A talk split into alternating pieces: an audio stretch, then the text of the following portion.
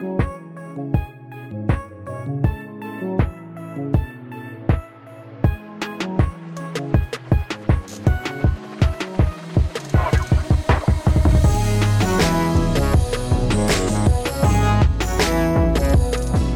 and welcome to Not Quite Great Books, a TV podcast. I am one of your hosts, John McMahon.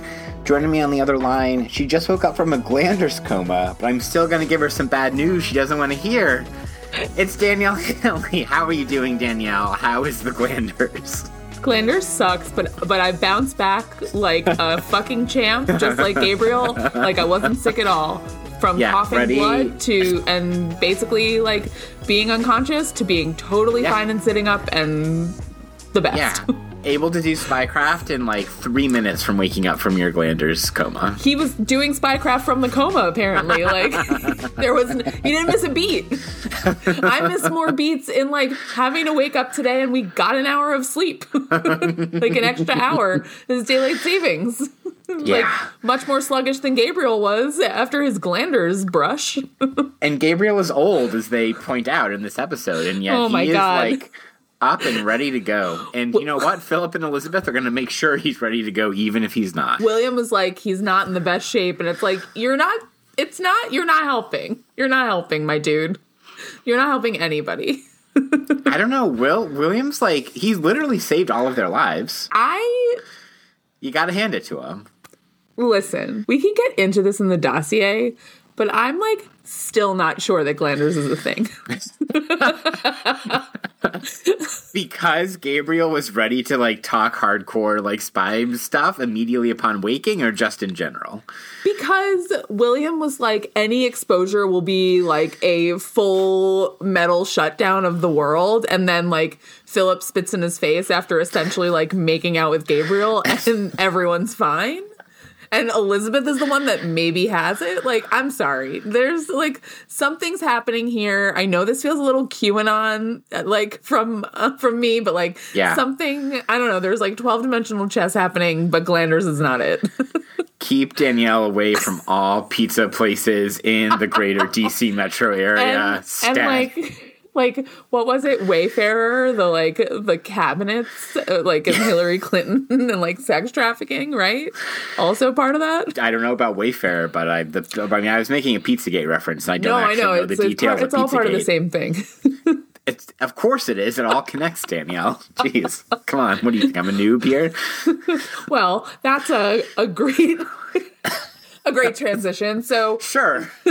So just to note that this podcast was recorded during the 2023 SAG AFTRA strike, and we just want to acknowledge once again that without the labor of the actors who are currently on strike, the show being covered here wouldn't exist. And Union Power got the WGA a good deal, so we're hoping that it gets the SAG AFTRA folks a good deal as well, and hopefully one really soon.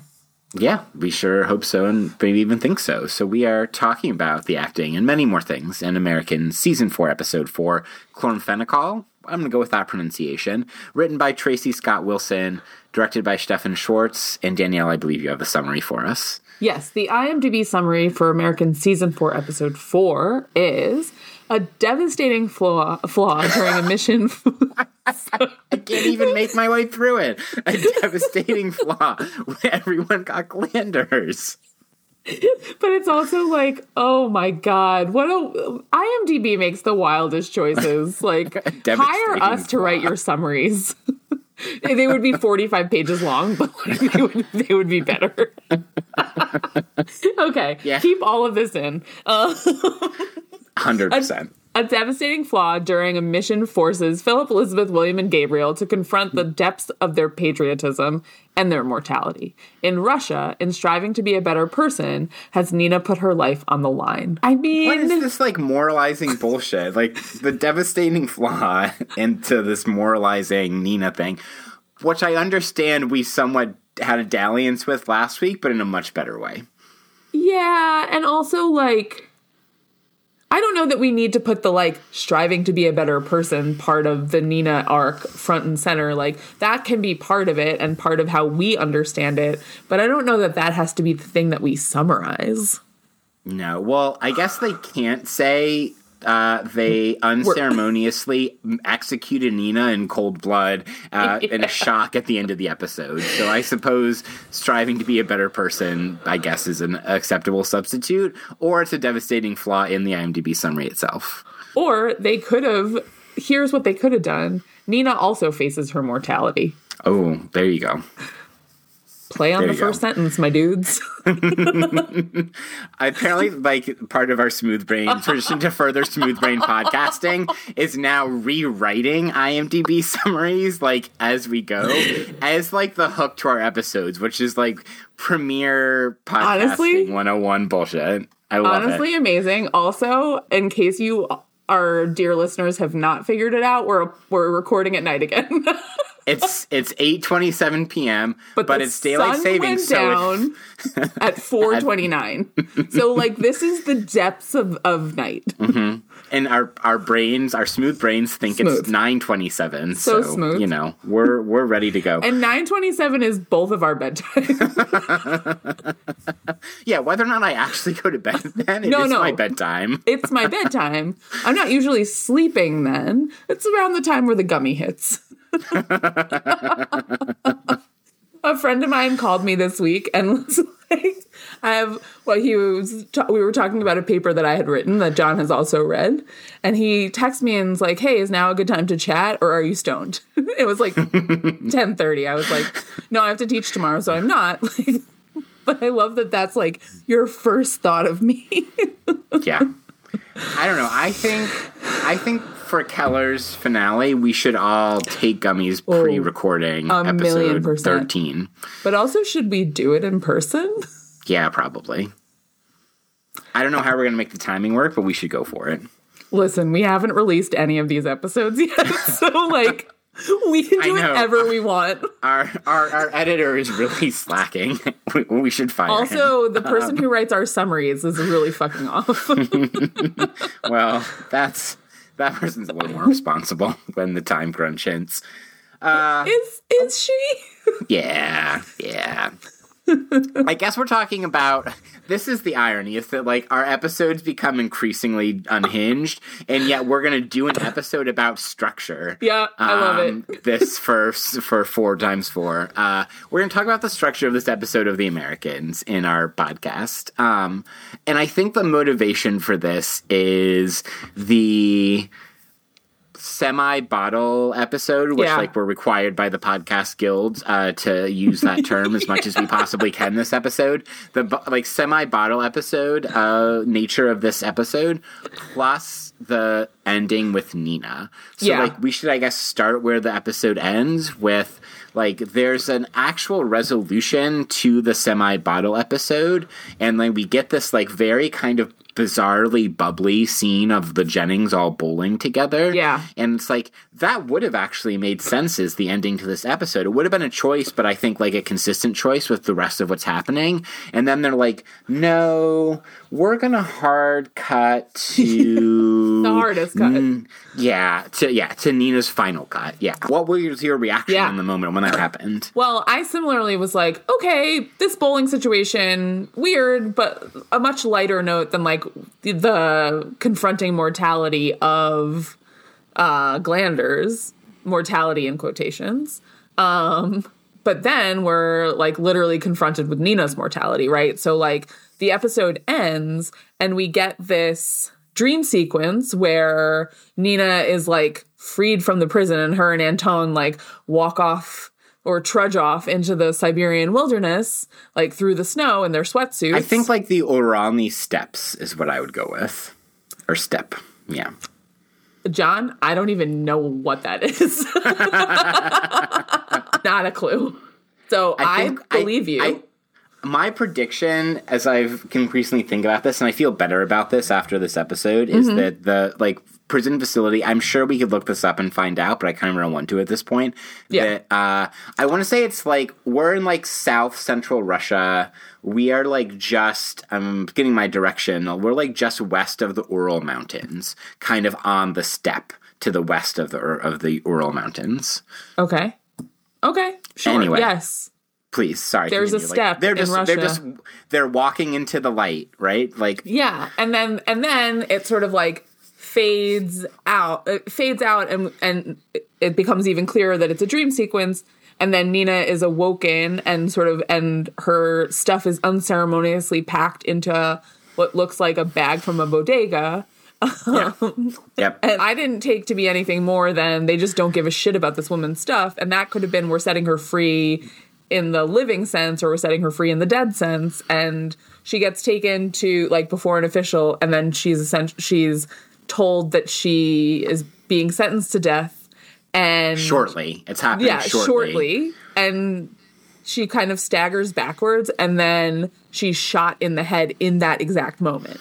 And Mm-hmm. I, when I saw this, I first of all was like, holy shit. But then I was like, okay, well, we got this one dream sequence. Maybe this is another like dream sequence, sort of the the polar opposite of what had been in the first dream sequence. This is the worst case scenario. But then the body is like still laying there. The blood is seeping out of her, of the wound on her head. And then they move the body into sort of like a makeshift body bag. And I was like, oh no, Nina is dead. I was mm-hmm. surp- I was shocked because being killed shortly, the juxtaposition between that and like Oleg and his dad right before, and and the dad being like, okay, well, like uh, if you stay here, then I'll we'll figure it out. And then it's like, was he lying? Does he not know? Like it's un, it was un, that that timeline was is unclear to me right now, but the the entire thing was surprising to me. Well, we also get a contrast not only with the Oleg and Igor part of it, but that essentially the execution by the KGB of Tim and Alice is like stayed or reprieved here, like upon Elizabeth's fever dream and her waking up from the fever dream. So, like, we have that contrast as well. But Oh, yeah, yeah. even the third or fourth time or whatever it is watching this, like, it's still a kind of total shock when it happens and the way that it happens. There's like, there's a way that the show films moments of violence that is somewhat different or what they do with Nina's death is somewhat different. Yeah. Like there's there's no preparation, there's no signaling for Yes. like this moment of violence that is about to happen. And then like to your point from a couple minutes ago, that the camera stays and like Yeah. unceremoniously, officiously, uh, like bureaucratically almost, just Yeah. like observes the like cleanup literally Yeah. um, after the act, but as if nothing had happened. There's like no there's like no drama to it, and they emphasize that in the sound design, right? Because Yes. like you get the bang of the gun, and then the sound cuts, Yeah. until they start the strings. Yeah, and and I think that your point is exactly right that there's no we we don't there's no preparation for it. We don't know it's coming. We don't know what's actually going to happen in this moment. And all of it is treated as this like this is just a thing that happened like we banged our car into the sidewalk or like we knocked over that garbage can or we executed this woman right? It's like there's something incredibly banal about it it's like maybe it's the banality of it that's like that's like i'm struggling with or that's that's like troubling. My brain is like a rent a rent a rent Well, of course, yeah, of course, mine as well. We we are both broken in that way, um, and it's it's the banality of it from the perspective of the like officials whose perspective the camera takes on, and like I I can't believe I hadn't put this together until when you were just talking, but like of course. Like the trick of this episode is to actually simulate for the viewer what like it would have been like for Nina in the second when she realized the split second when she's realizing what's happening. Except we Absolutely. then like we as we are as viewer removed, but in terms of duration, we have a much longer time with that Yeah. like shock. in it with her and experiencing it with her even even as we are alienated from the event like through mm-hmm. the screen right like and then and mm-hmm. that's actually like the genius of this particular the way it's staged the way it's shot the way it, the sound design of it like all of that feeds into producing a viewer experience that actually gets quite close to the like the shock value of it for Nina more than mm-hmm. any more than I think a lot of other scenes in the show. And here is not a connection I made before that like I think the scene that this is most like is when Stan executes Vlad. Yeah. back in season one, right? Because that's similarly a shot from behind that Yeah. is both a slow build up but instantaneous act. The f- the way it's filmed is a little bit different. Yeah. because we actually get like a little, we get a like last meal for Vlad, because Stan brings him like the fast food or whatever. Yeah. Um, and he gets his last supper, and like Nina doesn't even get that; she just gets awoken from a dream. But like, I don't know, there's a biblical reference in there, actually, New Testament things happening there too. We could go. No, thank can, you. but we'll not for No, Danielle's sake. moving on. I have to go to a baptism this weekend. I have to like be in a church. Dunking hours, yes. I'm like- hopefully, hopefully the priest is more into it than Lenny is into baptizing children. Or, I mean, I was thinking about Paige's baptism. Yeah, of course. Um, it's just the baptism that's nearest to me is Pope Lenny uh, in his like utter boredom at the act of baptism in the Vatican. I listen. I will report back on our next record how this baptism was. I, I'm really psyched to hear how your experience of that is. Do we have any? Are there any other points about Nina's execution? Other, I mean, other than it's like the the pure shock value that I think I'm Yeah. still living through of it. I mean, only the only the kind of dream that they hard cut to, right? So, like, Yeah. we have. I know we'll, we'll talk about the bowling scene later, but there's the way in which that is its own fantasy or dream, and so then to cut into the Nina fantasy or dream that Yeah. gets so radically and with finality, like, like cut short, um, and like ended, is I think notable, and also that it's and this is similar to the pre-episode that it's Anton, who is the like person, like Yeah. the person, like through whom and with whom she cathects in her dream world, is I think notable.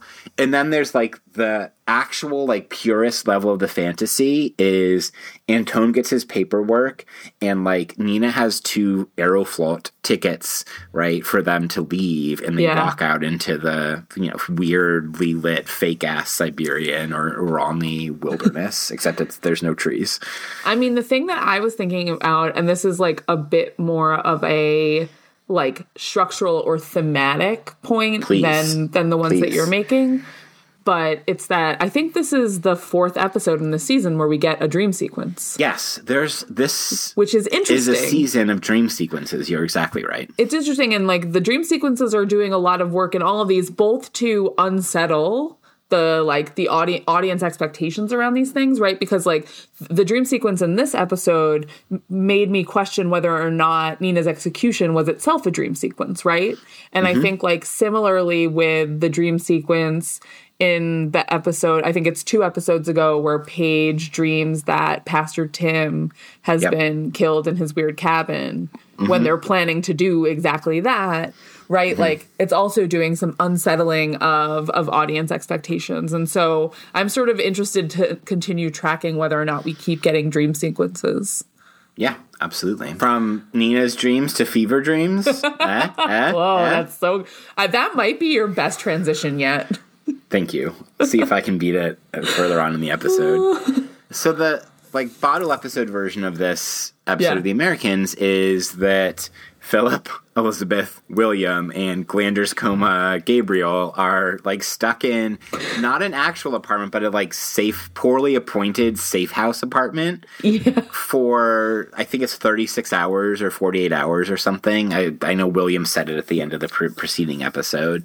And a lot happens like psychically, emotionally Yeah. for all of them. Even as the only thing that actually happens is like they all deal with potentially getting glanders, and Elizabeth's either light glanders. Now, in Danielle's mind, there is only light glanders and nothing, no other kind of it well but or like a bad reaction to the antibiotic. the bad reaction to the antibiotic is stupid Wow. I thought of it as like you, you know, for like I've been lucky, but like some people, you get the COVID vaccine and like you're fucked for 24 hours, yeah and me that's that's and how my I dad. Yeah, No, and and that's that's fine. I guess like the thing that I'm brushing up against is like the way that William described what Glanders was going to do and like th- and also the way that he's like engaging with inanimate objects like all around. It's just like does not match the I don't know like why are these people not in hazmat suits and why isn't there like why aren't there hazmat suits to be put on in the in the case of this why isn't William in a hazmat suit even if the other even if he's like fuck you guys like you don't get a hazmat suit that motherfucker I'm sure has a hazmat suit and why is it not on him He does. Yeah, this is true. This so is like true. that's the thing that I'm I, I think that's like it just the response does not match the fervor with which he was like freaking out uh, and like justifying his like please don't give me more clearance blah blah blah blah blah but like now we're just gonna like have a sleepover on camp beds come on Uh-huh. We are. anyway back to the bottle episode of it all Yeah. Well, so there's no, there's I mean there's a lot of like questions to ask about this, and there's I think maybe a an inward facing to inside of the bottle, and then the like world outside of Yeah. the bottle angle to it. Yeah. because for mean Philip and Elizabeth in particular, but like all three and a half, well, because Gabriel's incapacitated for most of the episode. For them, there's like the what emotionally happens and like what are the conversations and what are the dialogues and like what are the internal psychic states that happen when all of these people who are operators out in the world cannot leave the apartment for however long right? And like they have to contend with and deal with that that is so distinct from like the normal episode of Philip and Elizabeth or what we know that William or what we know that Gabriel are doing when they're like off screen. And so it's like a shock to the characters that is also a shock to the viewer, which is why I'm like bottle episode equals cliche, but also I'm kind of okay with it here. Well, and it, it like it the fact that it sets up those like pressure points and like our ability to look in to look into something in a very particular way. I think like does do a lot of work and does a lot of interesting work at this point in the season. Uh, and like the fact that this season is basically moving like day to day right? Like It this is, episode yeah. picks up right after right where the last episode left. And this is like Yeah. again a theme of this season where we're where it's it's not we haven't advanced a ton of time like in terms of the la- these four episodes I mean, it's literally just four days, I think. Yeah. Uh, this season started because so we get the date, like it is pronounced as March 18th Yeah. to Nina. And if I'm remembering correctly, the finale of season three is March 14th, 1983. So it literally is, um, four days yeah, exactly. Yeah which is excuse me, March 8th. So it's it's been six or seven days. yeah which is like not that many days No, considering the like jumps of months that have taken place at other times. Yeah. Yeah, and and there's something incredible like putting Philip, Elizabeth, William, and we'll put in quotations Gabriel, at least for most of the episode, like in this one place, and then having Paige and Henry and Martha and Stan having to deal with stuff outside without Philip and Elizabeth, like sets up a really interesting dynamic in terms of all of the things that are happening in the apartment versus all of the things that are happening outside the apartment and the way in which the absence of Philip and Elizabeth is felt, even though they are so absent all the time for so many of those people. That's Like, a and I great think point. that's the interesting dynamic that gets created in the sort of bottle episode. It does, and the episode calls attention to it in I think a useful way with the opening scene of the phone call. Like, and note that they first call like the KGB answering services to call off Yeah. the murder of Tim and Alice. And then secondly calls Paige. Right. Right. Paige who like so they they show us the clock. It's like twelve twenty five AM. Paige still up doing homework, waiting for her parents anxiously, and she is like freaking out because she thinks it's because of her. Right. And Elizabeth like reassures her.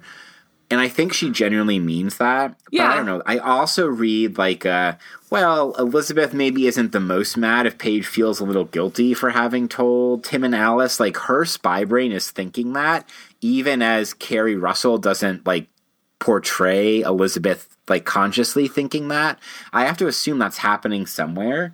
Like Paige is crying, Paige is upset, and like first and most consciously, Elizabeth is concerned about that and wants to reassure her. Yeah. But I think there's also a way in which like Elizabeth runs her assets is also happening too.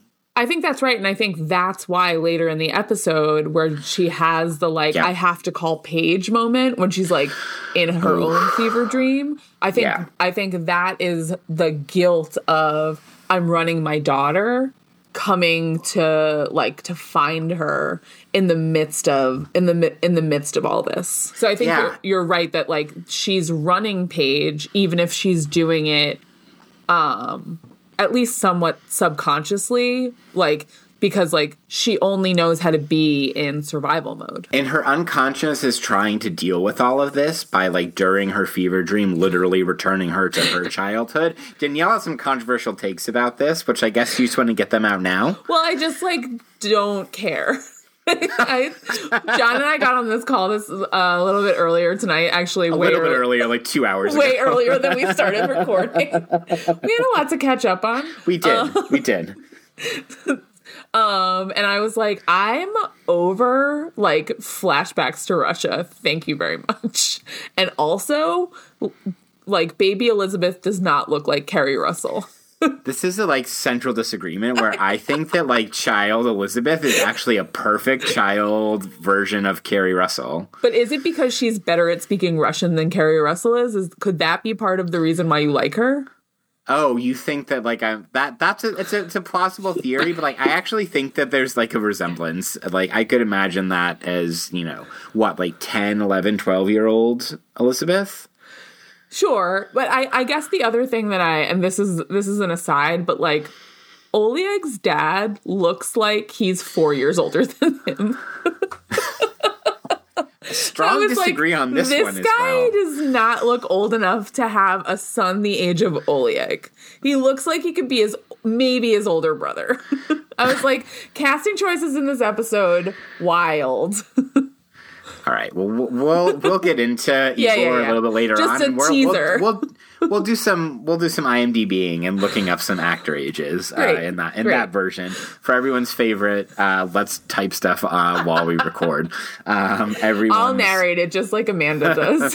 please do. Um, I liked that. I liked that scene because I think the flashbacks to Russia this season have worked Yeah. for Philip and Elizabeth, and also that the way it does, it's able to pull off this seemingly impossible thing and i think the fact that it can only happen in elizabeth's dreamscape is telling.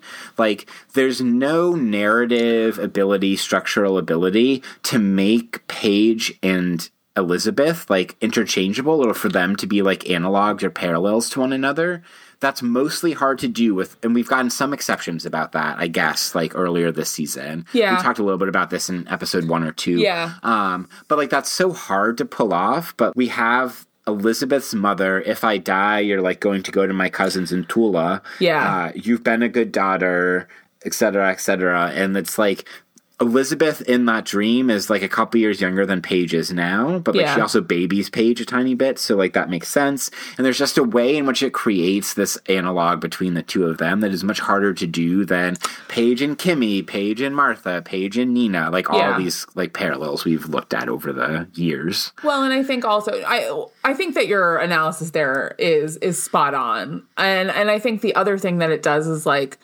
it's yeah, Elizabeth babies page but both of these both Paige and younger Elizabeth are being forced to like grow up quite rapidly mm. in these mm-hmm. moments, right? Like the we are spies, you fucked up by telling Pastor Tim is a is a real wake up call for Paige in terms of like coming into her adulthood in a really particular way, in a way that I think structurally I think what Elizabeth's dream is telling us is that like that was a similar wake up call that she went through when confronted with the mortality of her mother, who doesn't end up dying then. We know that she only dies like a couple of episodes ago, but like I think that confrontation and like the conf- being confronted with mortality in those ways is like uh, it's similar to what is happening with Paige in terms of the stakes and the implications and the consequences of knowing that her parents are spies, being let into this world, and like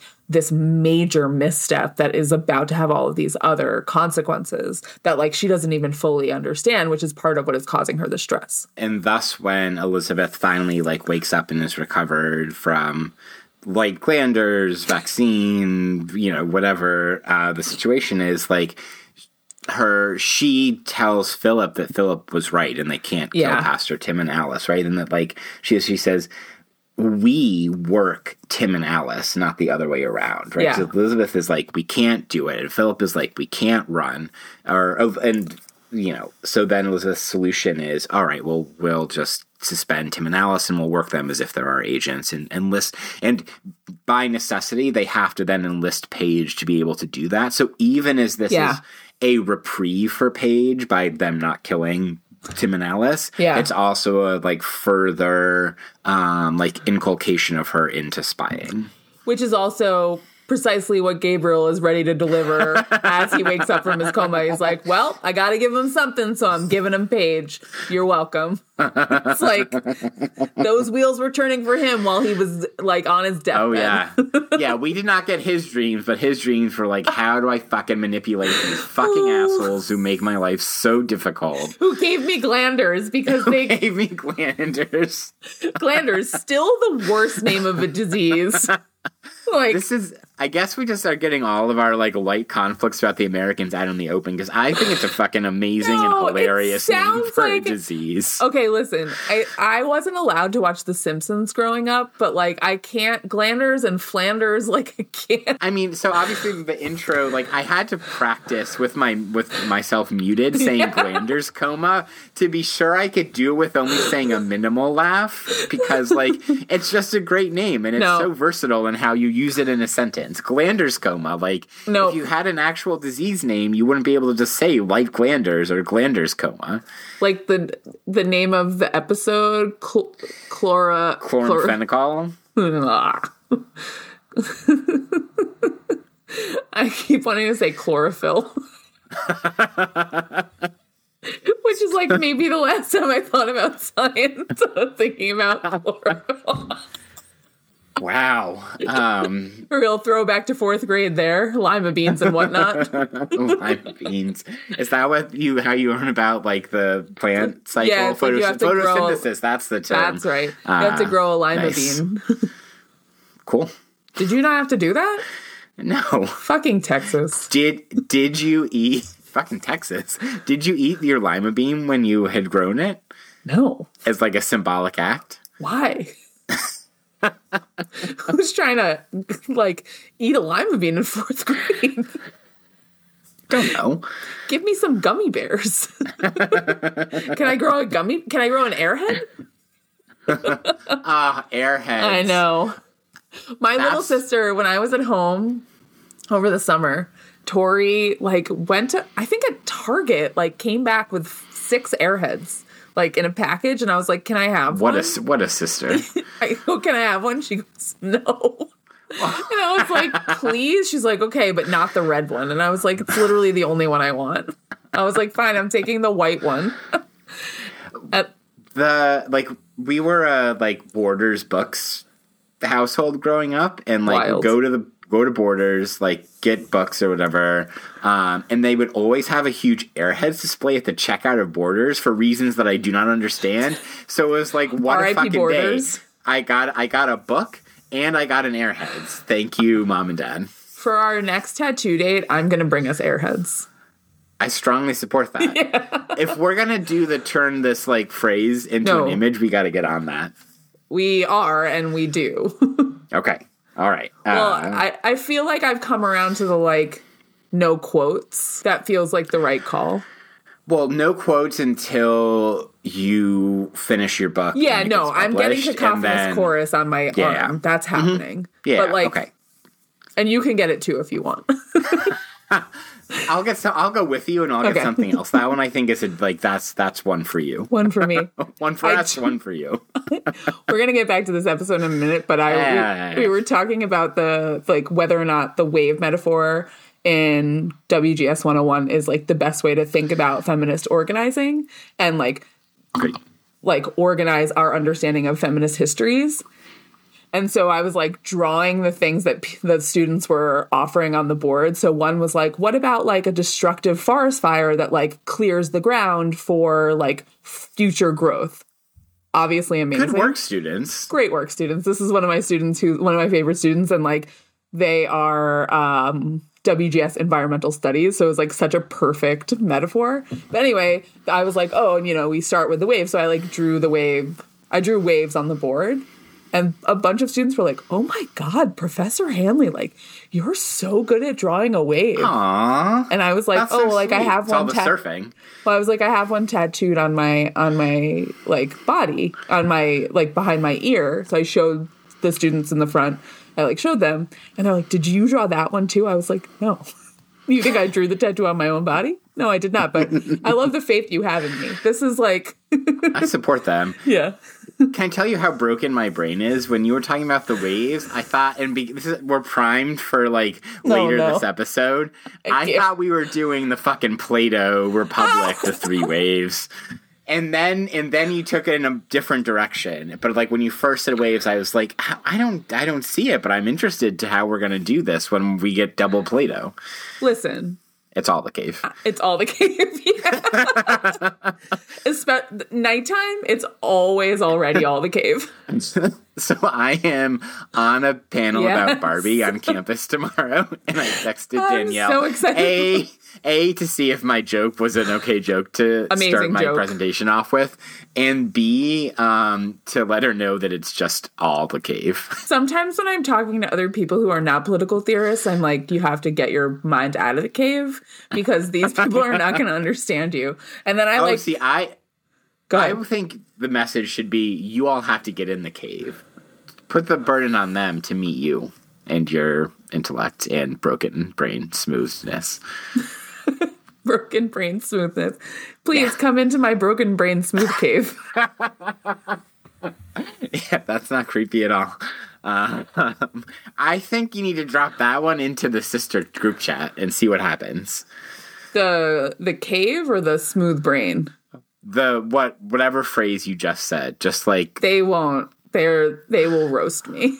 yeah, I know. That's why I want. I think you should do it now, and then before we leave the episode, check in to see what like the best roasts were. I did send them the a screenshot of our text when I was like, "This is your telos," and you're like, "This is our telos," and they were like, "We don't know what this word means, and we hate you." So,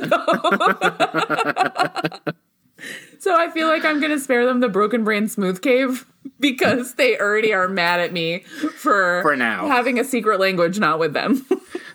Fair. I, I respect that. Um, I guess the episode. Uh, um, so two people whose brains are extremely broken, but also maintain a level of clarity are Philip and William. So like this conversation that they have, Yeah. while Elizabeth is like struggling on the camp bed, um, is extremely telling Yeah. for both characters, right? So for William, it's the like 20 years is a long time. It's nice what you have. William says this is not the kind of job where like you can really do it and be alone, right? Um, and William's deep sadness, Yeah. even as he sees the tensions that exist between Philip and Elizabeth, which are not particularly hidden uh, in this bottle episode, is poignant. But then I think even more so is what Philip tells William, right? So as William points out that like, well, Philip gives the whole story about Paige and everything, and like William says nobody sane would do this work. Philip says she would, yeah, and then William's like, "You, I'd like to be normal." I'd like to be like, normal. oof, I know. that one hit hard. Well, and like, and then the the thing. So one, Williams like the loneliness and the way that he thinks Yeah. was talking about loneliness was like, I, I agree, like so poignant and also like tough, and it makes some of the ways that he engages things make a little bit more sense. But the mm, when Philip mm-hmm. said, "I I I want to be normal," and then the parallel to that is like when Elizabeth's like, "If I die, like be American, like take the kids Yeah. and be American, like you could make it here," you know, like there's something about the way that Elizabeth understands. And Yep. we've seen this tension from the beginning, right? That like Philip is like, I'm fine not being a spy. Like I'll I'll buy my American muscle car and like drive around and be, be totally fine, right?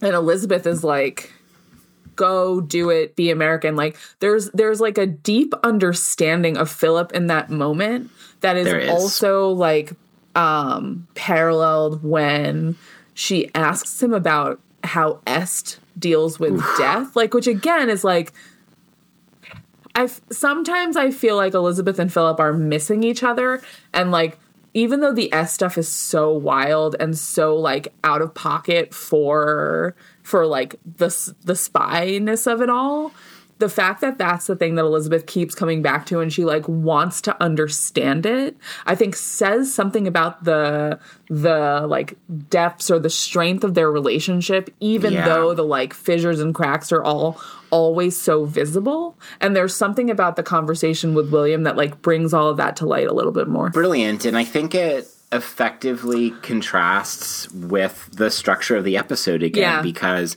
there's a way in which and this was my initial reading and it's only upon hearing you talk that like i've corrected this i think that the being stuck in the apartment is representative or symbolic of like their own kind of stasis and their conflicts or Yeah. their stasis and they're like in those fissures that you were just mm-hmm. mentioning and yet you're pointing out the way that elizabeth's dream the like that conversation is indicative of how there is still emotional and psychic and familial movement Yeah. even in this context of like multiple kinds of stasis or in like a cold war at home as much as it is a cold Yeah. war like between the us and the soviet union um, with lots of hot wars in both cases so yeah so maybe it's like not so much that they're in stasis but that actually it's the like they are forced to stop unless their psyches have to deal with some of the shit that's between them Yeah, or or that like oh, I hate myself for saying this. oh oh yes both and right like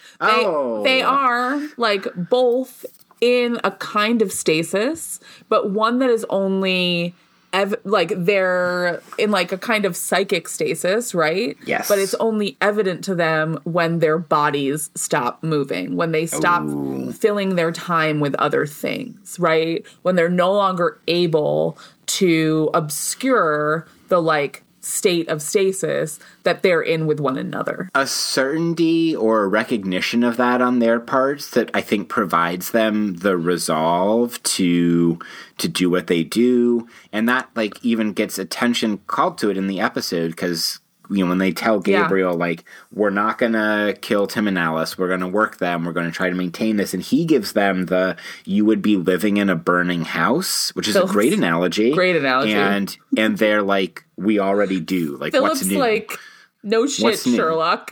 like literally. I was expecting him to say that, which is my mom's favorite statement. Ah. Vicky Hanley loves a no shit Sherlock. but he was like, Yeah, we already are. And in, and in my brain, I was like, yeah, Philip's been trying to not be a spy for four seasons. like, they know. Yeah, and this then brings Gabriel to like his own tragic reverie, like about what I'm assuming are references to like Stalin's rise to power Yeah, and like purges of the various like spy networks and like competing organizations and like successor organizations to other spy organizations like in the 20s and Mm-hmm. 30s. I couldn't help but think about like the um the Gabriel Claudia stuff a little bit in his like reverie. Like I couldn't quite place it, but it felt like that that must have been in there too. Yeah, although like I'm also thinking about how the eight, how old is Gabriel in this show? Listen, I feel like Frank Langella is a thousand. but I don't know. Because like for him to have like been in like say the late twenties, if he was like even if he was twenty, then that would put him like pushing eighty in this show, right? If I'm doing math correctly, yeah. like in his seventies. So yeah, no, I guess it worked. I feel like TV math is never a good thing to do. It's like he's old Yeah. and was old enough to live through that stuff. And we know Great- that he's like Great point. well, we also know that like he wasn't doing this job for like he had retired and comes back because like Philip and Elizabeth are unmanageable, Yeah, to say the least. right? Like, and so he was. At, at, He's at least old enough to not have been a handler anymore, and like Yeah. you can't imagine that they like let them retire at like the a nice age of fifty. you know, No, that's not the Soviet productivist way. like that's the Americans' math that I think we're like we're safe doing. Great. I love it. Should we talk about the characters on the outside of the bottle? yes, yeah. Where do you want to go first? I think we should probably start with Martha. Yes, Um, Martha, still alive. They did something interesting with Martha's makeup in this episode. It's like Oh. they portrayed her, I think, as having. It's as if she had aged five years since the last episode with the way they had done her makeup here. And so, like, there's a way I think, even in visually, they're cueing in to her that. Even though we literally saw her 24 hours before or something, like the Yeah. weight of this experience when she is in the office or when she's like Yeah. frantically calling Clark, quote unquote, um, from her house my while God. downing a bottle of wine for her date pregame.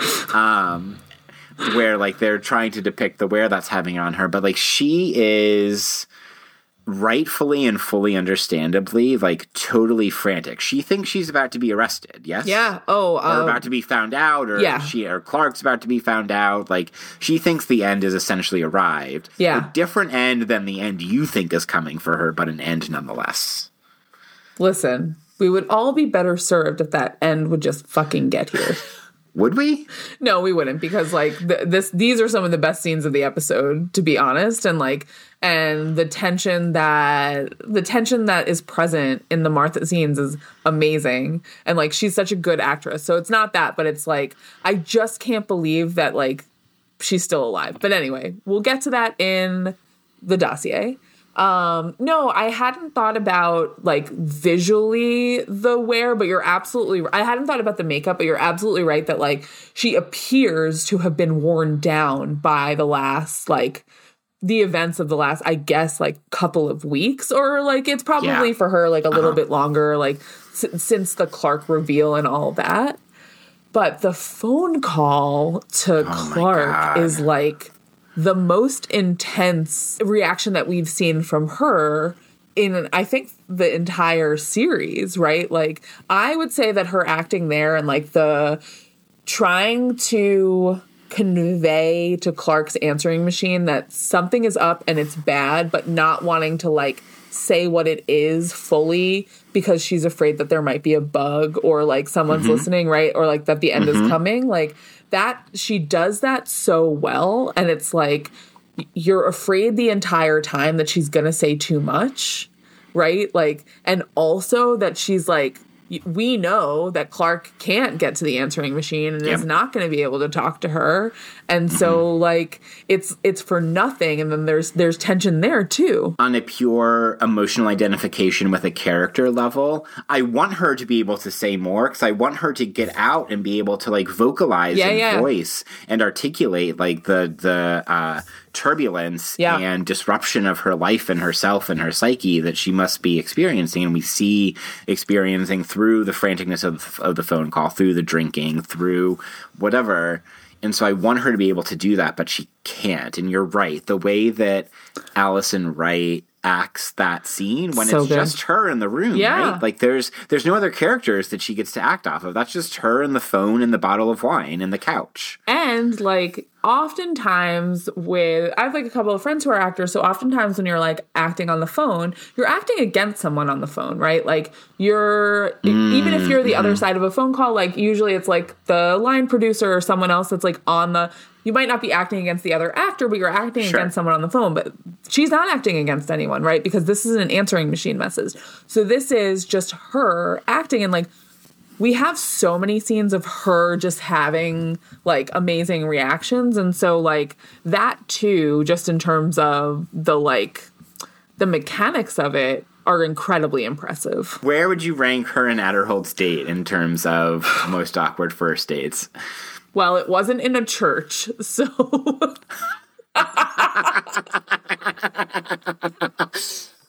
Damn. I had forgotten about that story.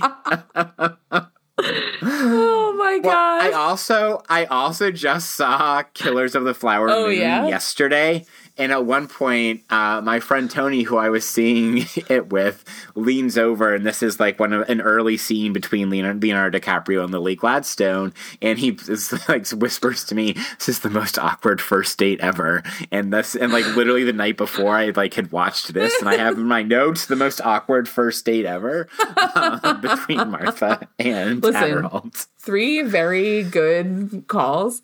Um, no, this is a very awkward first date. Well, and also because Adderholt is like, it isn't a date. Like, I'm not, you know, it's totally fine if you don't want to like Yeah. tell me that you're dating Yeah. anybody. And Martha's like, I'm dating a married man. it's like it was that was so interesting to me because Yeah. she's like, and and again, this is like this is such a good encapsulation or even like microcosm of the character of Martha, which is like she is so good at compartmentalizing and and like telling the truth ish, right? Like so she's offering like uh like an emotionally true telling of her like life situation Yep. while factually it's not true right but the emotional weight is it like fully there and you're sort of getting this from her in this way that we haven't i don't think we've seen from her especially not since she learned about like clark's true identity and whatnot. Like we see her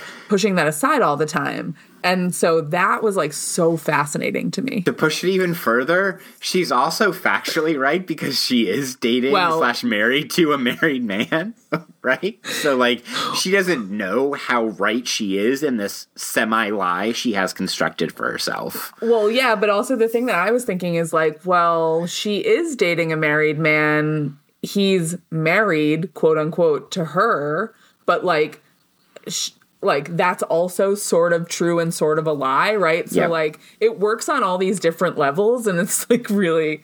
It was like this is and and sort of similar the thing the similarity I was I was thinking about as I was watching that scene was that in the est like scenes with Philip where he gets to like sort of tell the truth about his life to a group of people who he's not fully telling the mm. truth to but like they mm-hmm. also don't care right like there's something about the lack of investment that the est community has in Philip's like whatever he's doing and Yep.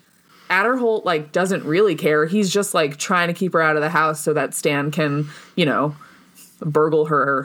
find her gun find her gun and her Kama Sutra. Like Stan is like Danielle Danielle, Stan is in tune with the Eros Thanatos situation. he got his found sex and death all in Martha's nightstand. literally within a minute of each other. and like the the thing that the Inadvertently good at his job. but also the thing that I, this is terrible. Please. I think he's more turned on by the gun than the Karma Sutra.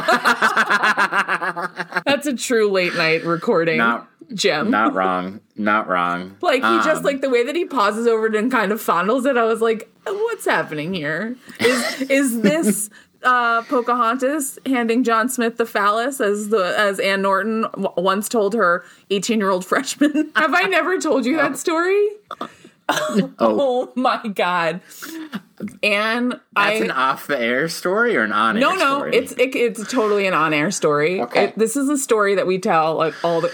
So I TA'd for Anne. I must have been in my fifth year because I was like TAing. I was like uh, TAing after I needed to TA for American political thought because like the cohorts below me had like less theorists, so there were like theory classes that needed TA. So anyway, I was like TAing for Anne with my friends Nate and Archana. Anne in American political thought, sort of inexplicably, like asked the student like plays multiple clips from Pocahontas. It's like, why do we need to do this? But anyway.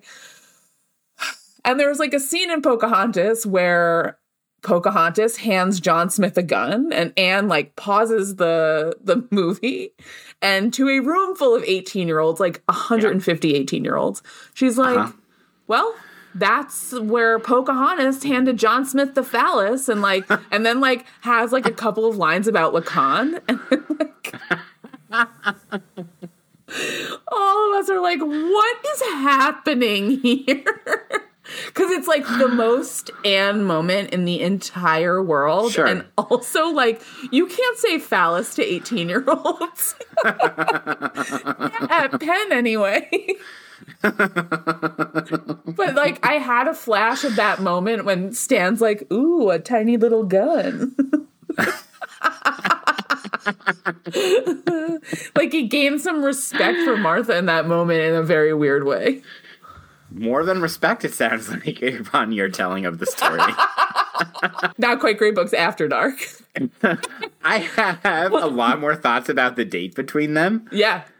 I I loved this little thing that they picked up where there's an outside establishing shot of the restaurant where they're having dinner. Yeah. And the building next door is a is like marked as a fallout shelter, and I just thought that was like uh here is the like sign of the emotional damage that is being wrought upon Martha, and they like she's on this date, and the next building over is a nuclear fallout shelter. So there's that. And then there's the contrast between the like jaunty music of, I guess, Stan's spy scene, but when they play that with Martha and Adderholt, like in the early stages of the Yeah. date, before Martha like kind of takes control and like spins out her story, which I loved. And then there's again your point of like Martha telling semi truths in the most put together ways she possibly can, which is remarkable because she's kind of right that like she's you know, she says she says she's not embarrassed. She says she it's not awkward to her. Yeah. That most people wouldn't understand. All true.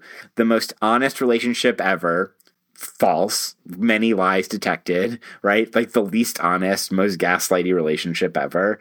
And then there's the funniest line, I think, of the whole part of it where it's like, she says it's yeah we're it's discreet but it's not like we're wearing wigs and sneaking into I-. I that's lost literally my that's mind. literally Clark I Philip's job. lost my mind when That she is said his that. job. Not only is that his job, that was like what broke you. When I he know. unclips his wig in a very creepy way. Like, he is Mm-hmm. literally wearing wigs. Uh huh. But there's and a- sneaking into around into her apartment, and now they can't even go to her apartment anymore. She has to go to his quote unquote apartment where they sleep on a sofa bed. Rough Red life. Um, yeah, The like reddest of flags. does he does he not have a real bed? He's not your husband. Yeah, because it's not even like it's like this is like a date and they go back and there's a sofa bed, which is a red flag. This is supposedly your husband. if I went back to a guy's place and he had a sofa bed, I would be like, no, thank you. Bye. Lit- uh, John, I would literally leave. You know, it's the equivalent of like there are no books, right? That reality is just horrifying to me. I wasn't I wasn't expecting to be as like hit as hard by that. It's like what? Me neither. I didn't intend it. oh my god. Oh, Martha. Martha. Martha. Um, you drew a connection that was useful between Martha and Paige in this episode that maybe we should turn to as we are approaching the hour mark of this podcast. literally we're four seconds away. So I was thinking that like both Martha and Paige, there's like the absence of Philip and Elizabeth leads to an immense amount of tension and immense and there's sort of a like a vacuum felt by both of them. And i feel like the vacuum Yeah. is most evident for martha in the phone call right? And then like we see the fallout of that that like stan is like in her place and then Uh-huh. you we also get like a similar kind of ratcheting up of the tension in the absence of Philip and Elizabeth for Paige in her interaction with Stan. And it's interesting that Stan is like part of both of these, right? Because like on Very the one hand, with Martha, this is like an instance of Stan being good at his job, question mark. But with Paige Mm-hmm. and the Jennings more broadly, Stan is bad at his job. He has failed to be suspicious of them at all after like the first like time he was suspicious of them right? He that has gone away. And so he is we we know that he's not asking after Philip and Elizabeth because he's like oh what are those spies up to? We know that he's just like where are your parents? That's weird. They're not here. Yeah, Henry just came over and asked for milk. yeah for- they're they're slash 80sing to about so yeah, right? So like, but Paige is so paranoid already and paranoid about the Pastor Tim stuff. And we know that she's paranoid about her parents being gone. Yep. That like she is experiencing that as in, in a kind of accusatory way, right? And so both with Martha and Paige, you get this like ratcheting up of tension precisely because of the absence of Philip and Elizabeth. So the bottle episode,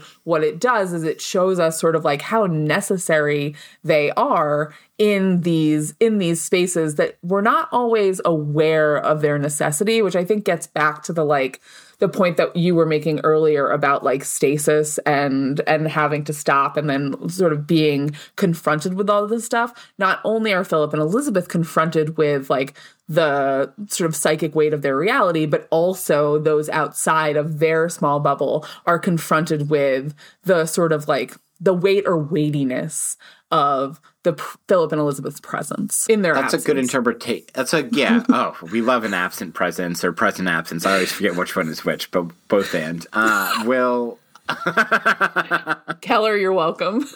Got to be our fifth one. We have so I- many cannolis. I was texting with him a couple weeks ago, and I prefaced this. We were texting, and like he said a like either or thing, and I said, "I'm happy to pay you the fifty dollars. It's a both and." um, a, like liter of like basically verbatim text from me to me to John. Um, so there's, I like that because there's something about the the constant movement of and of like f- keeping all the plates spinning for Philip and Elizabeth. Yeah. That like the plays that are being spun, Martha, Paige, whatever, like in the absence of them keeping things going, like they crash further. Like they're Yeah. already fucked over emotionally, physically, like psychically, potentially physically as well in the future.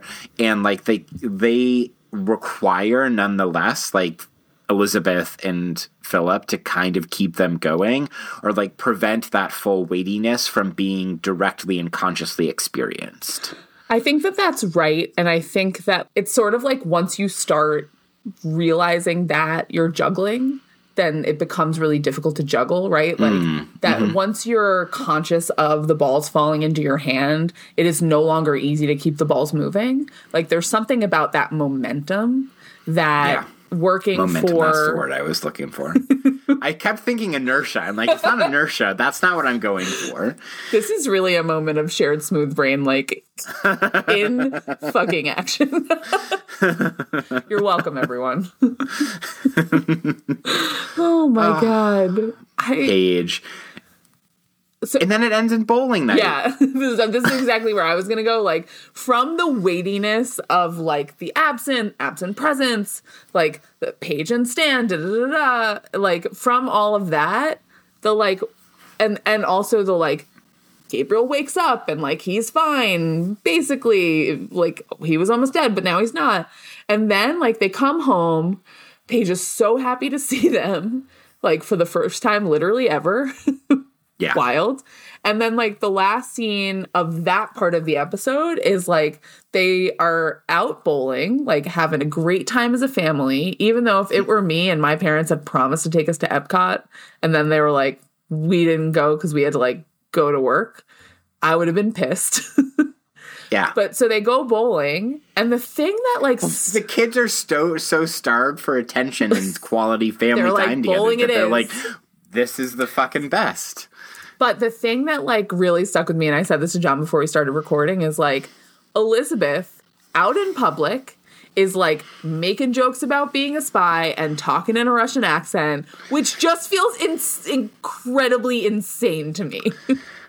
Or is it like crazy like a fox, the best strategy ever, hiding in plain sight? Hmm?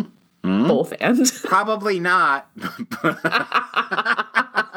Damn, you got me again. Especially when Paige is asking her like louder than she should. So Did they teach you to bowl during while they were during training?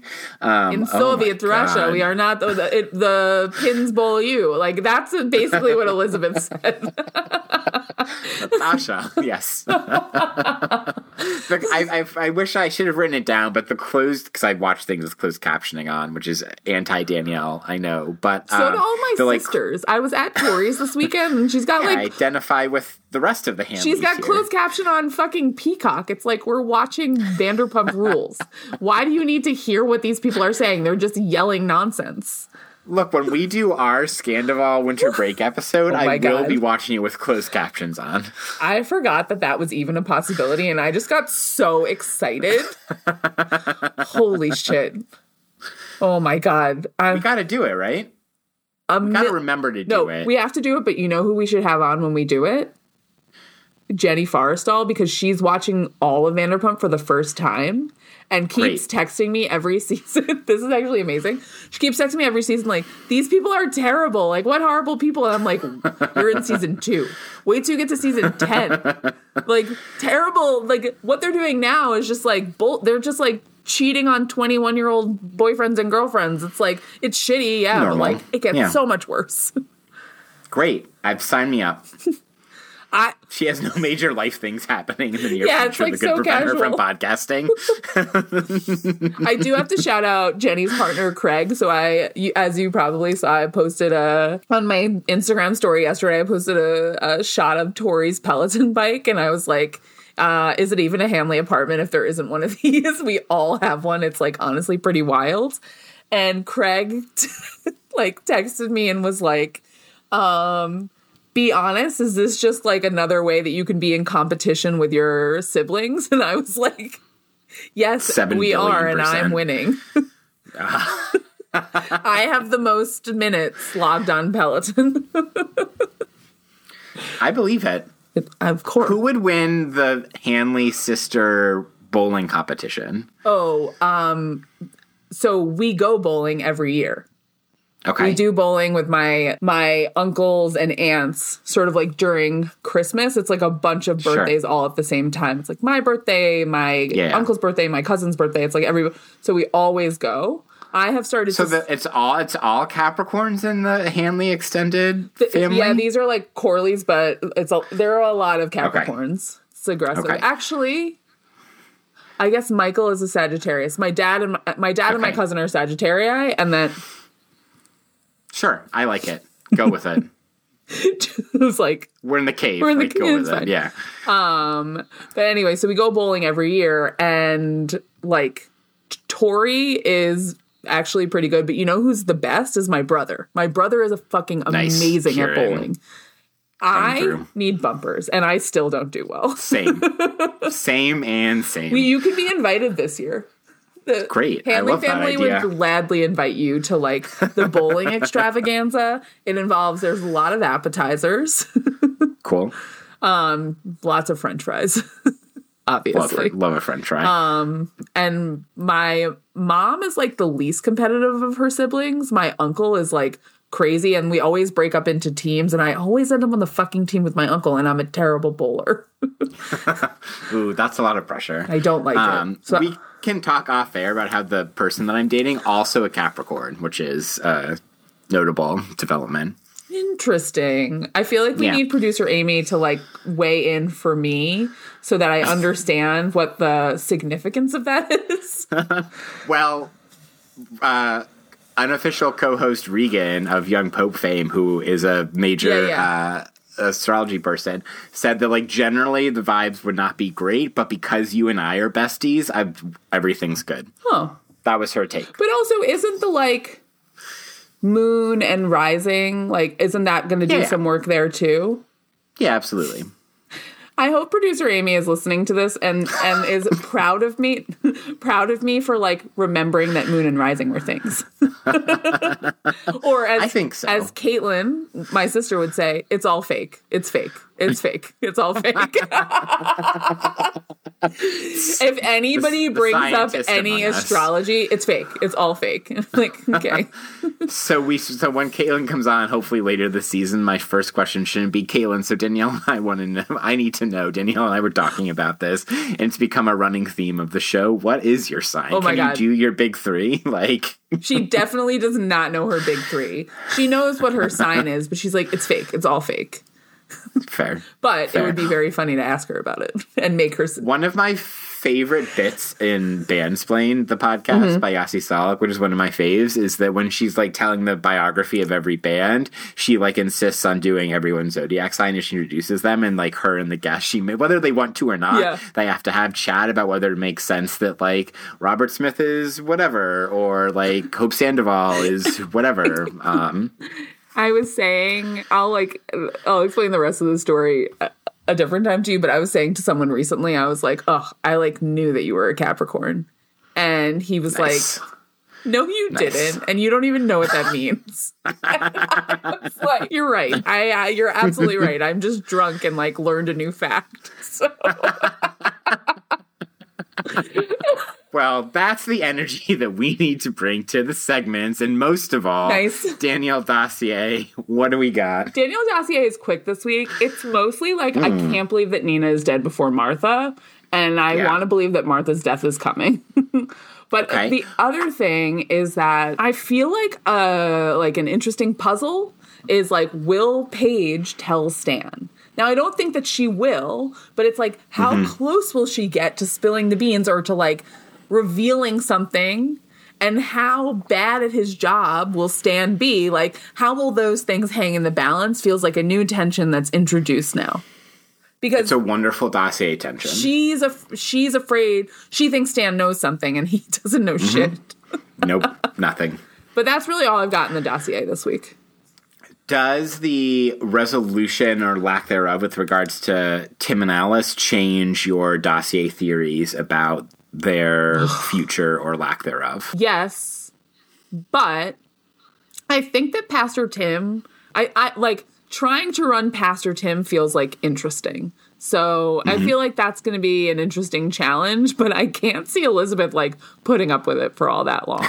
so I still think maybe this motherfucker dies in whatever part of Africa he was like taking a mission Kenya. to visit. Kenya. They're trying to go to Kenya. Yeah. Let's dive into Gloss. I feel like the first thing in Gloss is just like so many dreams, memories, Yep. hallucinations. Like we said in this season, but also like in this episode, we get a dream and a, and a hallucination slash memory.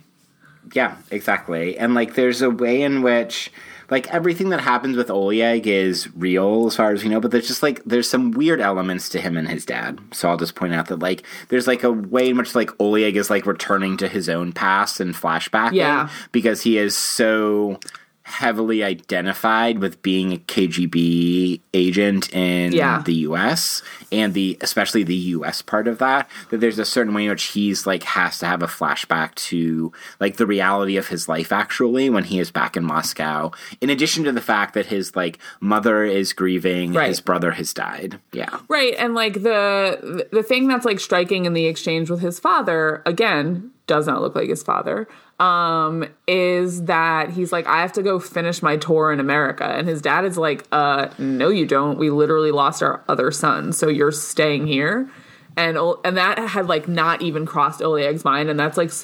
It shows the degree of alienation or like separation that he feels from like his family or his past that like I think we are aware of because we've like encountered and engaged with him in the American context for so long, but it's like interesting to see it back in Russia. Like I feel like there are two ways that it could have gone. Like being back in Russia puts him back in the like I am Russian blah blah blah of it all, mm-hmm. or it's like mm-hmm. being back in Russia like amplifies the like oh my god being in America is so much better and like that Oleg and his like hockey games and whatnot like it's Blondie concerts yeah. yeah It's not surprising that that's where he he ends up. Another thing in gloss I think that's worth mentioning, we touched on this a little bit earlier, that like, you know, you identified what does William bring emotionally Yeah. to the show in our discussion there, but he also like sensibility wise brings something else. It's like he enables the writers of the show to like be a little more humorous. Yeah. Because he's just full of like dry, deadpan, caustic like gallows humor Yeah. in general in this episode in particular um like from the very beginning right like the s- essentially the first scene of the episode right from you know he cuts the phone line and Oh like God. throws stuff in a trash bag and all of that um and then they're like back in the apartment and he's cracking jokes from from that moment on I'm sorry, but like Williams like cleanliness obsession is a real like we are in the first month of COVID vibes. like I'm Yeah. scrubbing everything down. We are disinfecting groceries. Yeah. I have a friend who like until maybe last month was like leaving groceries outside in his garage for multiple days. Just like like that that level that William brings like there's the the intent his intensity is is like matched by the dryness of his delivery. And I think you're right Yeah. like that there is something it's unlocking something different um than than other characters before. And like even though just like as a human I'm like this dude is insufferable but also like it's kind of perfect. It, it it's a perfect balance for uh, Philip and Elizabeth. I'm still laughing at the fact that Philip chased him down and like spit in his face. Spat on his face. so Philip got some humor out of that as Yeah. well. Uh, so you don't want to talk about Henry? You want to talk about why you don't want to talk about I Henry? I just don't care. Like Henry is like the least interesting character in this entire show. The only thing that's interesting is the like was Henry in this episode and like Henry was in more of this episode than I wanted him to be in.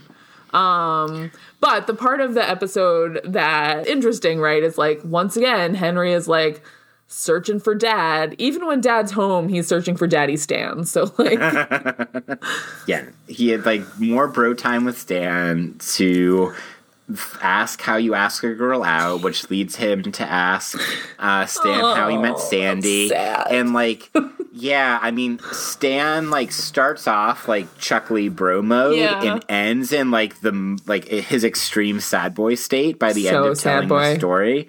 Um, and I thought it was actually really like that was a great Noah Emmerich scene. Yeah, no, Um, I yes.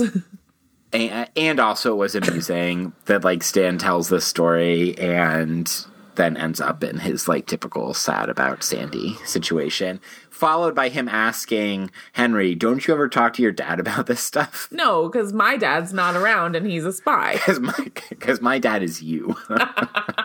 I do. See, for example, right now, it's me. Right, Hi. literally I'm now. the problem. It's me.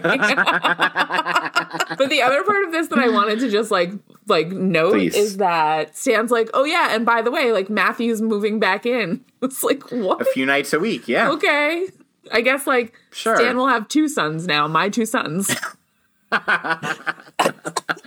Yeah, maybe if he's like a partial parent to both of them, together that adds up to he is a one, he is one unit of parenting. And my question is like, Yeah, we don't we don't ever really get to see or like we haven't so far really ever gotten to see Stan as Matthew's dad so much because also like Matthew's a teenager and like he Yeah. like is out of he leaves pretty early on in the run of the show but like and then doesn't let Stan be his dad for whenever we do see him but so I'm like interested to see whether or not Stan is good at his job as a dad at all or if he's just like good at his job as a pseudo dad when the comparison is Philip where the bar is the floor.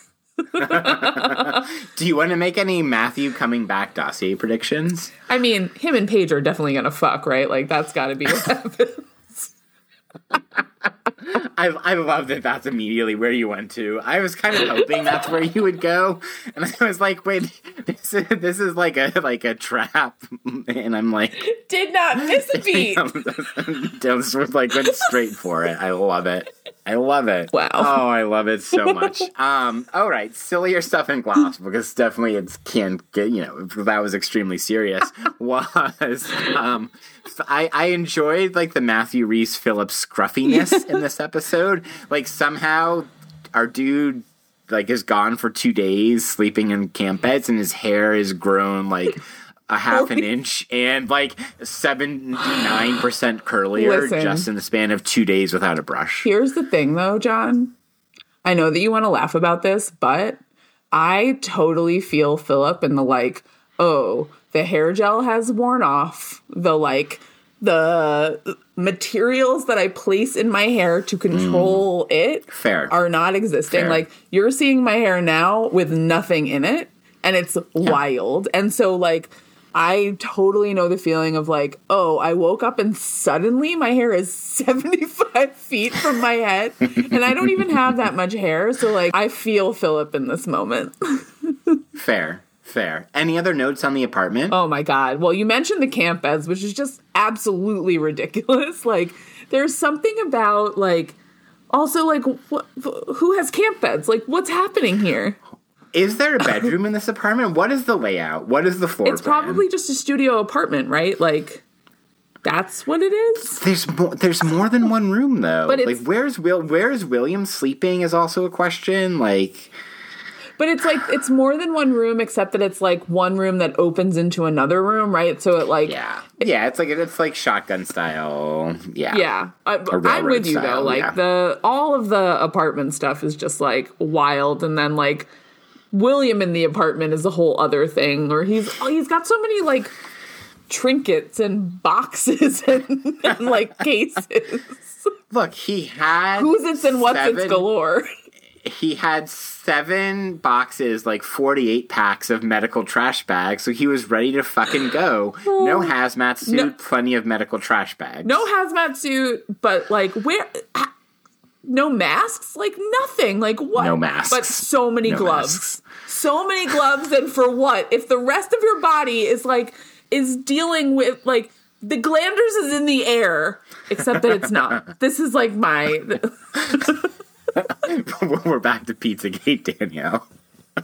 this is my most conspiracy the americans is my most conspiracy theory, theory era that i've like ever been in I'm here for that. I'm here for that. um should we do uh, borrowed nostalgia I suppose. I suppose so. I loved Stan bringing his Polaroid with him. It was actually a good at his job moment, Yeah. right? Because, like, you know, like of course, like I, I thought, you know, the first time was like, oh, he is, you know, taking pictures to like take back with him to FBI headquarters. But no, it's to make sure. And I'm like, why would you need a Polaroid for that? Isn't a film camera smaller? But then I was like, duh. Of course, Stan being good at his job here is taking Polaroid so he can make sure everything gets set back correctly. Dan vis-a-vis Martha is when he's the best at his job. he's Mm, great still point. not good at his job, but he's the best at his job when it comes to Martha. Because if he were good at his job, Fair. he would have realized that the Amer- that the Jennings are spies.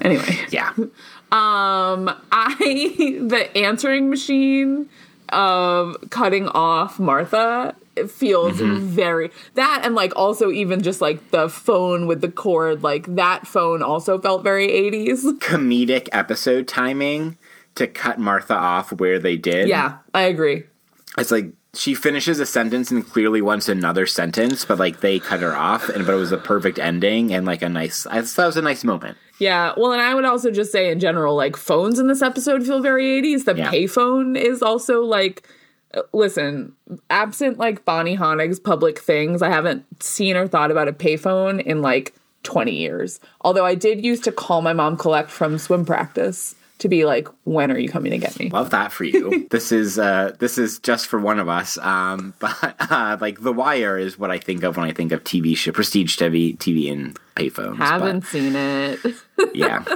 yeah. no surprise there Um, you have Martha's gun on this list, and you are welcome to. Uh, it's just so tiny. It's so tiny, and like there's something about the like old schoolness of it that feels very 80s. Like I don't know. I feel like if somebody had like a handgun in their underwear drawer, which also feels very 80s, but had that today, it would be like a little bit more. Uh, it would be like a little bit less like this is a gun from a western set, and a little bit more like I mean, we are published experts on guns in America, so we we do speak with authority on the matter. I literally forgot about that till right now. Um, I enjoyed Oleg's sweater Yeah. when he is in his dad's apartment. It's like it's like a nice like heathered kind of cream situation. Yeah. He's got a nice purple polo or some sort of collared something underneath. Um, and I thought it was a good fit for our guy. Costa Ronin was looking good in that sweater. Yeah. You have I want to let you uh tee up the next one because this is such a great one. I have no doubt this happens today, but to me, there's something quintessentially 80s about like uh, the creepiest fucking asking someone out in the office in the middle of the workday just strikes me as that they surely they were doing that all the time in the 80s. Oh, absolutely. And like we're not afraid of sexual harassment. like they they are definitely are not. and that like that Adderholt says it to Stan that neither of them balk and are like, "Oh, like is this like really the most appropriate way to like go about this thing?" Like no one blinks an eye. So yeah, this is aggressively 80s. Um Yeah, and especially when like we already had the Amador of it all Yeah. from like Oh the my first God, season and the that. Amador Martha situation. Um, R.I.P.. Like Martha, yeah, our pour one out for our guy. Um, yeah, so Martha can't apparently avoid being asked out at work by FBI bros. Martha. She also drinks a bottle and a half of wine before her date, Iconic. which is maybe not exclusively 80s, but does feel very like, oh God, this is awkward because I'm going out with someone from the office who I don't want to go out with, but I'm afraid that they're going to like put me in jail. So I guess I have to do it. Like, there's a lot of layers happening there. She's got to There, like, there sure are. she's got to smooth out her own brain before she goes on that date. and steel herself to like to give the all the lines she gives to Adderholt about this married guy she's seeing. Oh my god! Which is like I, delivering all that drunk feels wild. Yeah. I couldn't do it. Me neither. I mean, I, we both established we're both terrible spies, but terrible. but I this is an area I would especially fail at. Uh, being a spy on a date that I didn't want to be on and drunk. I actually think that you could that if you weren't drunk, I think you could pull it the off. drunk part is like I'm drunk after like three sips of wine. People kept giving me their tickets at the this happy hour that I was at on Friday night. They were like, "Oh, we're leaving early. Like, here's your ticket." And I'm like standing with a friend of mine who's sober, and he's like, "Well, I can't do anything with these tickets." And I was like, "Well, I shouldn't be the one getting the tickets because like I definitely don't need any more than a glass of wine. I need the Yeah. least amount of these tickets." I mean, I departed APT with a drink ticket still in my lanyard. Well, so Jenny and Menica were giving me their tickets because they were both pregnant. it's like I was, I, which was fine because at APT, like I was definitely not not drinking the tickets.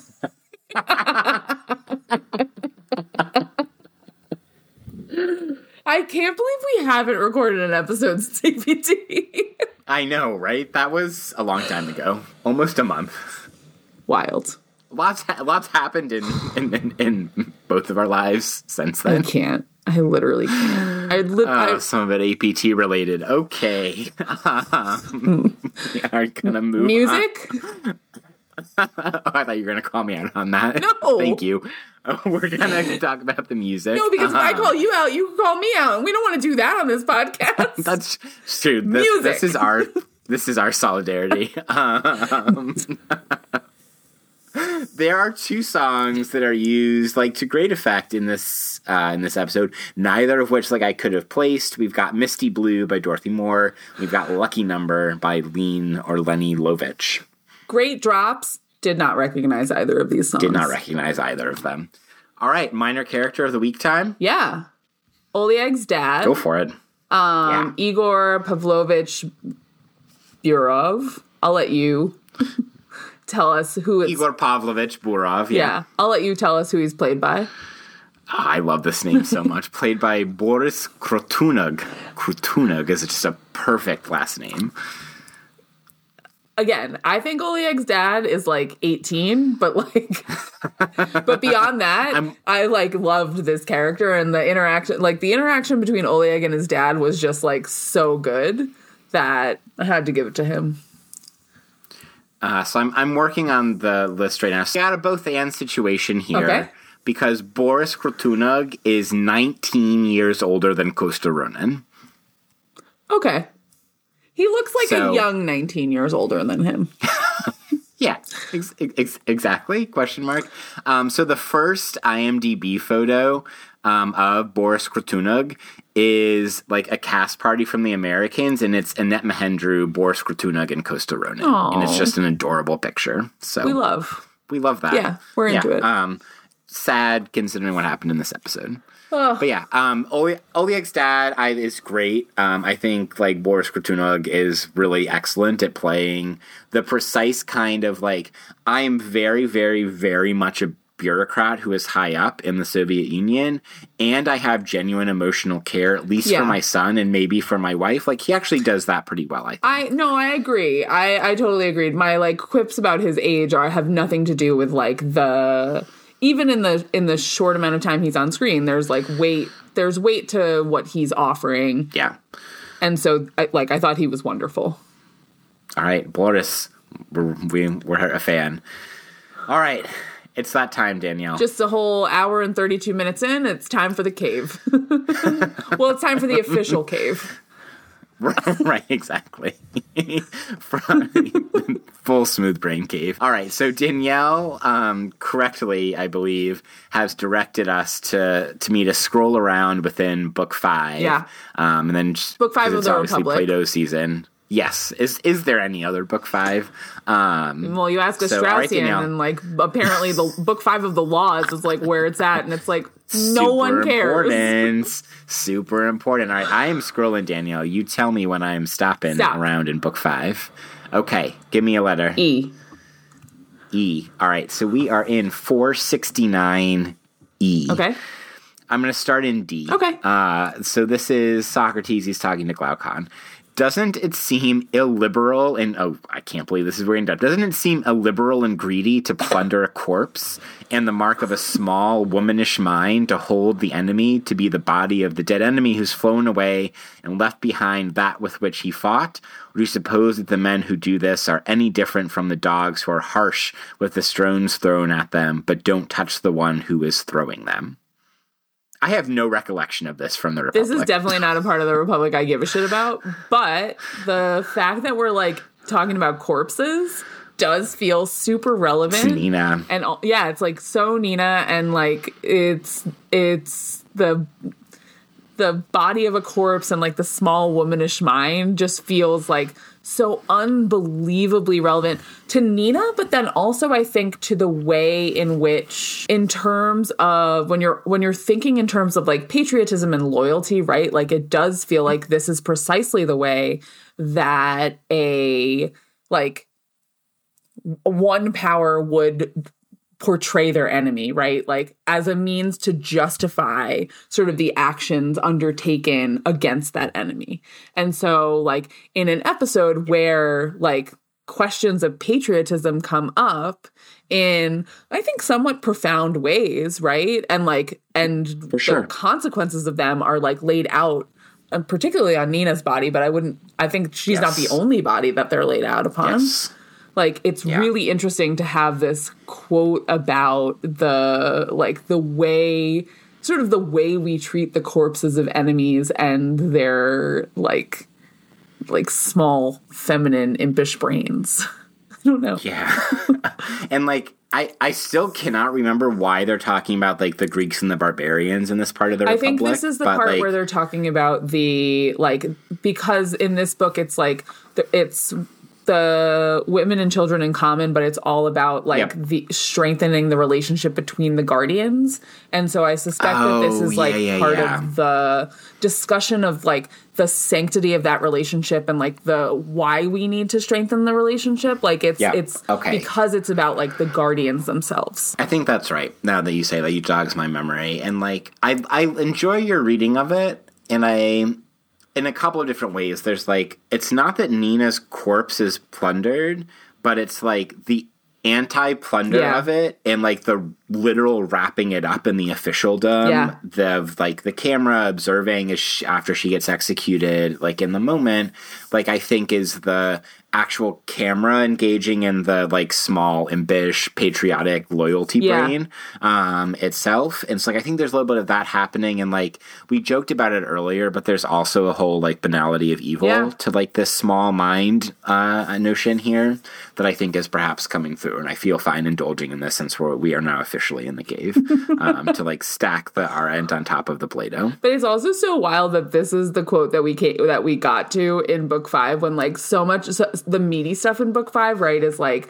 the community of women and children, community of property, Mm-hmm. like et cetera, et cetera. The discussion of like the fact that women are by by all other all means besides strength equal, blah blah blah. Like there's Yep. so much of that, and like this lengthy discussion of like how we design a system of procreation so that you're not sleeping Yeah. with your The- relatives but Yeah. and but that you're also There's- not like possessive of the person you're sleeping with like which has some like interesting tendrils that reach out towards the Martha stuff and like anyway there's a lot in mm-hmm. this mm-hmm. book that is relevant. This is not what I was thinking about when I was like this is where we should go but I like that it took us here Yeah, exactly. There's some extreme like Plato boy math happening in the like procreation scheme, and there's like ratios and numbers. Totally. and they fuck up the like breeding ratios and the numbers, and that's part of the downfall. And, It's honestly wild. Um, let's listen. A shorter cave, but it's not a bad thing. Let's do theory Yeah. ships. yeah. It's shorter. It's not a bad thing. She said an hour and thirty five minutes into this podcast. I think this is the shortest cave we've ever done. It was four minutes. Fair. it's the least I've ever had to say about Plato. Yeah, it's. I don't have much to say about that passage. As we learned, I couldn't even remember. But that's okay. That was there. We've got some. Yeah, some can't win them all. can't win them all. even with the Republic. This is why the game. This is why we play the game the way we do. This is why I skipped book 10 of the Republic. So I This is why I care. skipped this part of book five. like, I don't. I don't assign this part of book five. I don't give a shit. don't tell the Straussians. they're too busy reading. They're too busy reading They're things busy. like like Cleitophon, which apparently is like another Platonic dialogue that no one's ever heard of. Don't never heard of that one. Literally, uh, this is literally that- my job, and I've never heard of it. I know that this Please, is like not related to this Yeah. episode, but I just need to say Go it. off. But like the thing that is so crazy about the like Straussian obsession with the laws is like, did Plato even write the laws? Did Plato even exist? Anyway, Hell yes. this is this. I never quite realized it until this very moment. But the like, did Plato actually write this? Did Plato actually exist? Is like conspiracy Danielle meets theorist Danielle meets anti-Straussian Danielle. my- like that's where you all come together. this is my. I tell my students this well because students will ask me, why do you keep saying Socrates says? Socrates says. Why don't you ever say Plato says? And I'm like, does Plato say it? They're like, well, Plato writes it. I'm like, did he? Did he? I'm like, this is kind of a conspiracy. And I, I have to say, like, I, I definitely like ran with it, but Joel planted that seed in my brain because Joel, in his book, What Would Socrates Do, doesn't ever say Plato wrote. He'll say, like, Plato's Socrates or Socrates, Socrates said. But like he never writes like Plato argued, right? Because like we don't actually I mean, we don't know where Plato is in the dialogue. We often want to put Plato, we often want to put like Plato in the mouth of Socrates, right? Like that that's often where we want to locate him, but like I I don't know. I don't know that we could do that and like absolutely know that that's where where Plato's own like argumentative position sits. Yeah, that's that's the like the sophisticated and nuanced take, and this is where I reveal that I'm a bad political theorist. Because when I teach the Republic, I say we could spend the next four weeks just talking about who the author of this book is, but we're not going to do that, and we're just going to assume that play we can say Plato said, and like I just I just skip the whole thing. But I partially do that because I'm setting them up for like revealing the Straussian reading like somewhere in the book four, five, six range. Yeah. So I'm a little bit like robodoping the situation. Yeah, and I think like it's I'm I'm getting to the same like we're getting in the same place, right? And also for like students that this is their first time reading the Republic, reading Plato, reading Plato with one of us, it's not the most pressing thing, right? It's hard enough to read Plato as is, even if it's like we can say that the, what Socrates' character says is just what Plato said Yeah. and thought and believed and wrote. Yeah. Yeah, and And existed. and I also like I don't I don't have them write like argumentative essays about about the republic like because that's not the way my class is structured and part mm-hmm. of it is because like I don't want to have to make them like navigate this stuff in their in their writing. Yeah. It's for like yeah people like me to bullshit about.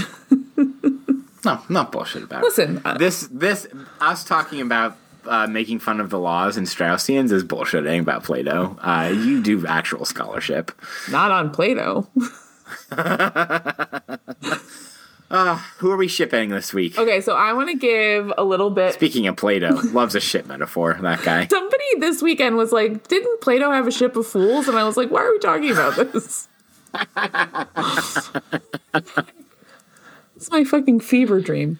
Um, Anyway, does love a ship metaphor. So I am giving, I am shipping uh, Lauren Berlant's uh, Cruel Optimism to Oleg.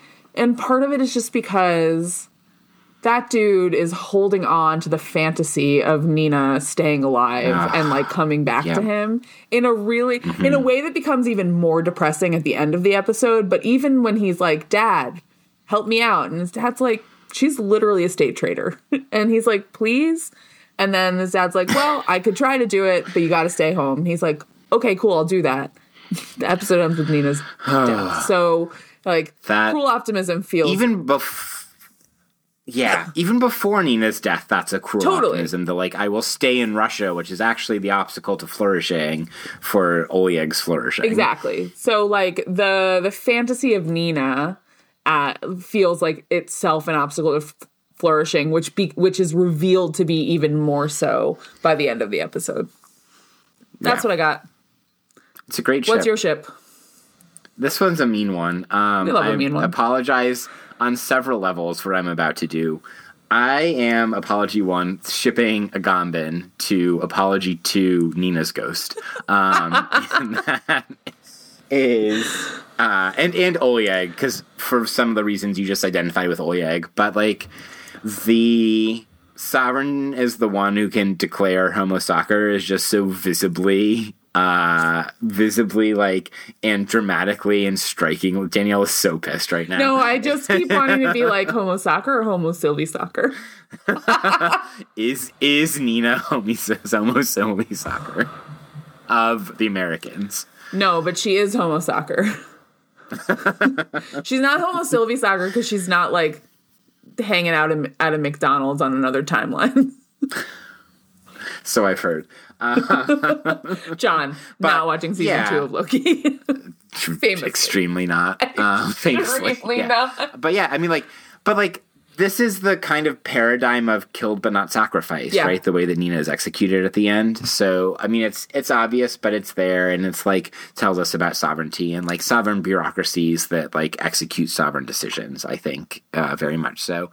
But then to to give uh, just in case I wasn't going to be allowed to do a Agamben, I had a second like one. Like I would stop um, you. And my second one, I feel like you're like a half a second away from stopping me ever mentioning Agamben's name ever again on the pod. No, I believe that time. my response to you being like, I want to do Agamben was like, yeah, fucking do Agamben. You made me read that shit all summer. Like, we better get more out of it. I did. I'll kill someone. Right. I had to I had to rewatch Loki. You had to read Agamben. This was a fair trade. My life was worse. no, definitely not. You definitely had take. a worse time. Hot take. Um, that is on an equivalent level of take with Glander's Pizzagate QAnon takes. Gland. I still Similar. hate the word glanders so much. We've said it so many. I hate the word glanders as much as Keller hates Bolvand. oh, he. D- this is that's the real mistake. Yeah. um, I'm gonna ship also Bonnie Honig's political theory and the displacement of politics to Joel and Joe, so to the t- two showrunners oh, yeah. of this uh, of the Americans because of there's a certain way in which like we were starting to get to this with is spying and MLM last yeah. episode, i.e., six weeks ago. And um, there's a sense in which I think that the isolation bottle episode nature of this like speaks to something we've touched on lightly here and there and that is the way in which um, spying is anti-political mm. or like displacing of politics. And so i think that we give them some old school Honig and they can just further refine that point. I love this. I all i want to add a silly Honig. Please. Um i think we need to give william Bonnie's public things where she has like a, a whole discourse on payphones. It's like yeah. the most political theory of payphones anybody's ever offered. so. And then he can watch in advance before it came comes out. Melancholia. I had to do it. had to do it. So, Melancholia, which is not Elizabethtown. Did I tell you this? That those no because Melancholia is Kirsten Dunst, right? It is correct. Yeah. In my brain, Melancholia and Elizabethtown, which is also Kirsten Dunst, it's like a weird, like sad kind of small town romance with like Kirsten Dunst and Orlando Bloom. But like okay. that's what I thought Melancholia was.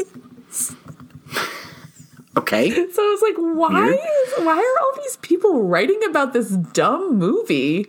Well, that's like a romance in in a small town. Like, who cares? now, I also feel like who cares about Lars von Trier movies? Like, as you know, Fair. a million percent. There's way too much obsession with them in political in the political theory world, but like I could not for the life of me understand this like sad romance movie being like fodder for so much political theory. I have to admit, I do fucking love Melancholia so much. I've never seen it. Here's my proposal. you know exactly where I'm going. I saw the like circles in your eyes start to move, like cartoon style. Part, part one of the plan: watch Scandoval. Part two: podcast about Scandoval. Part three: Tagines. Part four: we watch Melancholia. Part five: we podcasted Melancholia at midnight under a full moon. I mean, in, done, but like part something of the plan needs to be get tattoos. Yeah, yeah, obviously. Okay. That's like that's like the the prerequisite okay. for the whole. That's the condition of possibility for the rest of the plan. Oh my god, I love this so much. That's that. I'm assuming that is where you thought I was going. Yeah. Oh, absolutely, together, absolutely. I was like, as it was coming okay. out of my All mouth, right. I was like, this is a podcast.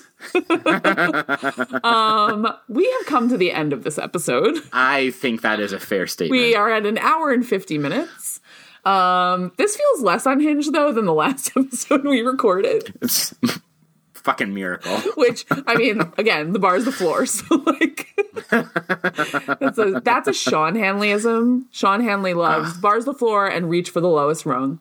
Uh, I support this. Thank you, as always, to producer Amy. Um, up next in two weeks in the feed is American season four, episode five, Clark's Place, which is like sofa beds galore. it's this is where Martha confronts Clark about you got to get a real bed, my guy. If we're gonna stay here, that's the plot. If we're gonna do the Kama Sutra here, we need a real bed. bed actual Ben. Um, and we're gonna maybe have a guest for this yes, episode. So we, we, will hopefully have a recurring guest, a um, not quite great books all star, Lily Gorin. Yeah. Um, joining us for that episode. So stay tuned for that. And thank you once again for joining us on another episode of Not Quite Great Books, the TV podcast. Joining us on another episode of Not Quite Great Books, a TV podcast. Created by Daniel Hanley and John McMahon, and indirectly producer Amy. You can find us on Twitter at Not Great Books TV. You can email us at notgreatbookstv at gmail.com if you have comments or questions that we might potentially read and respond to on air. Subscribe, download, rate, review us, tell your friends to find us at Apple Podcasts, Podbean, Spotify, and Amazon Music, and Google Podcasts we would like to thank Lesfm for Electro Trend 60s, which is the music that you heard at the beginning and you are hearing right now. Until next time, go play some racquetball.